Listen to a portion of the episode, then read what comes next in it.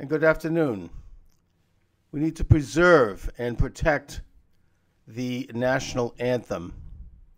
The California chapter of the NAACP is supporting a congressional resolution to replace the national anthem, the Star Spangled Banner, with another national hymn. They contend that the anthem is one of the most racist, pro slavery, anti black songs in the American lexicon. Several historians contend that Francis Scott Key, the author of the anthem, owned slaves and held racist views towards African Americans. The third stanza of the anthem, no refuge could save the hireling and slave from the terror of the fight or the gloom of the grave, unquote, appears to call for the deaths of slaves. These charges deserve to be taken seriously and analyzed in the context of both the times of Francis Scott Key and the times of today. Francis Scott Key's record on slavery is nuanced and complex. While he came to own six slaves, as a prominent attorney, he represented pro bono slaves seeking their freedom in the, 19, in the 1830s. Key manumitted or set free seven of his slaves hiring and paying Clem Johnson, one of his slaves, one of his former slaves, to supervise his farm. Key's obituary noted, quote, so actively hostile was he to the peculiar institution that he was called the N word lawyer, because he often volunteered to defend the downtrodden sons and daughters of Africa. Francis Scott Key convinced me that slavery was wrong, radically wrong, unquote. Francis Scott Key also defended slave owners seeking the return of escaped slaves, and he once noted that blacks were, quote, a distinct and inferior race of people, which all experience proves to be the greatest evil that afflicts a community. I mean, unfortunately, those were the views of um, most people, right up to Abraham Lincoln himself, who also harbored some of those views. And it, as awful as that is, I mean, that, that was the times um, w- which they lived. The War of 1812, which is what the national anthem was about, and the British storming of Fort McHenry in Baltimore took place at a time when slavery was accepted on both sides of the Atlantic. The war took place several decades before the British politician and Christian apologist William Wilberforce launched his successful movement to abolish slavery in the British colonies. While the exact meaning of Key's reference to, quote, hireling and slave is not known.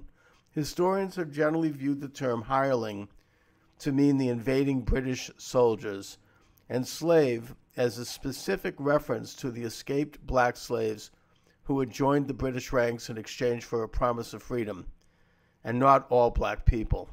And by the way, there's an interesting little footnote here. The British made good on their promise, and they did um, resettle the freed black slaves, many of whom continue, their ancestors continue to live in Trinidad and Tobago. The assault on the Star Spangled Banner should also be viewed in the context of a wider lens than simply its connection to slavery, as important and as meaningful as this is. There are likely other motives behind this assault that deserve an equal examination. Historically, the Star Spangled Banner stands for the assertion of American sovereignty, for the young nation against an invasion by the most powerful empire in the world at that time, that being Great Britain. The success of America was by no means assured at the time, as the nation struggled to face an enemy that was operating both from abroad and internally. It's an interesting story how the British spies and how the British sympathizers operated inside the United States. It's another story for another day. The attack on the national anthem thus could be viewed as an assault today on American sovereignty, one that finds echoes in today's assault on President Donald Trump and his agenda of putting America first and making America great again. The national anthem openly and unabashedly celebrates America's military victory in the War of 1812. The assault today echoes a dovish anti military agenda that seeks to cut back on defense and denigrate veterans. the national anthem is, of, if nothing else, an expression of American military prowess and military might. Since World War II, the national anthem has been recited at national and local sporting events as a tribute to the men who fought and died fighting Adolf Hitler, and the men and women who have fought and who continue to fight in wars defending American freedom. Thus, even though it could be argued that the national anthem perhaps contains vestiges of racism emanating from before the Civil War, the meaning and the significance of the national anthem has evo- is evolved beyond this. Indeed, the question of the racist origins of the national anthem was something that was virtually unknown by most until very recently.